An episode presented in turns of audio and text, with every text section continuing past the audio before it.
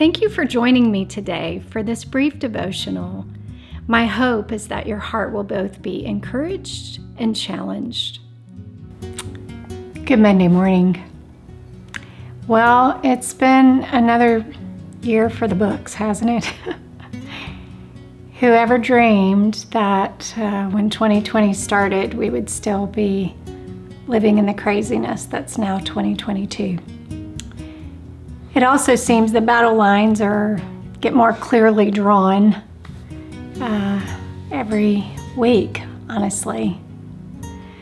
So, as we consider the stormproof life, I just want to offer you a few final truths this week. First, life with Jesus is not always easy, it will require something of us. And Jesus told us in the Sermon on the Mount, He said, Enter by the narrow gate. For the gate is wide and the way is easy that leads to destruction. And those who enter by it are many. Look at how he describes that. It's easy and it's wide. And that seems to be what people are so desperate for. They just want whatever's easy. They don't want it to cost them something, but life with Christ is costly. He says, For the gate is narrow and the way is hard that leads to life. And those who find it are few because very few people want to go away that is hard. They want whatever pleases self. Secondly, you will recognize Jesus' followers by their fruit.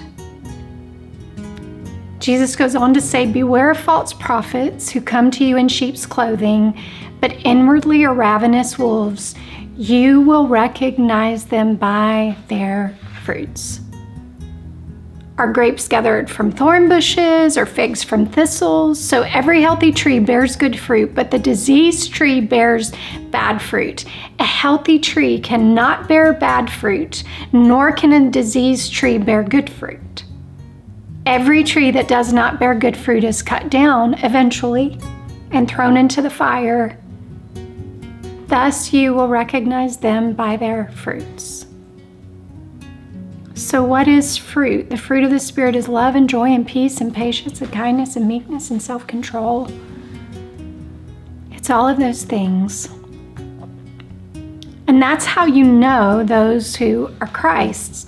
And we don't see a lot of that manifested in this season of life. We don't see a lot of joy we see people struggling with depression in horrific ways. We don't see a lot of peace. We don't see a lot of love. We sure don't see a lot of kindness.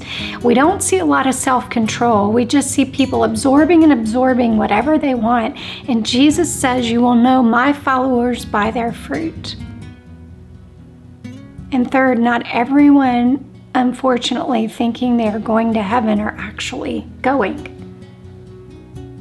Because Jesus said, Not everyone who says to me, Lord, Lord, will enter the kingdom of heaven, but the one who does the will of my Father who is in heaven. See, when we become Christ followers, we don't do it by works. But if you are a Christ follower, you walk an obedient life. You want to follow the tenets of the Word of God because you know they bring life, they bring abundant life. That's why you know them by their fruits. He says, On that day, many are going to say to me, Lord, Lord, didn't I prophesy in your name? Didn't I cast out demons in your name and do many mighty works in your name? And then will I declare to them, I never knew you. Depart from me, you workers of iniquity. So just because we know the name of the Lord, it doesn't mean we're His.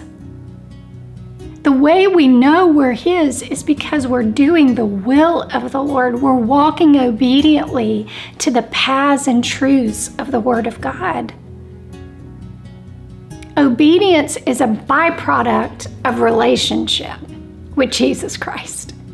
It's not how you get saved.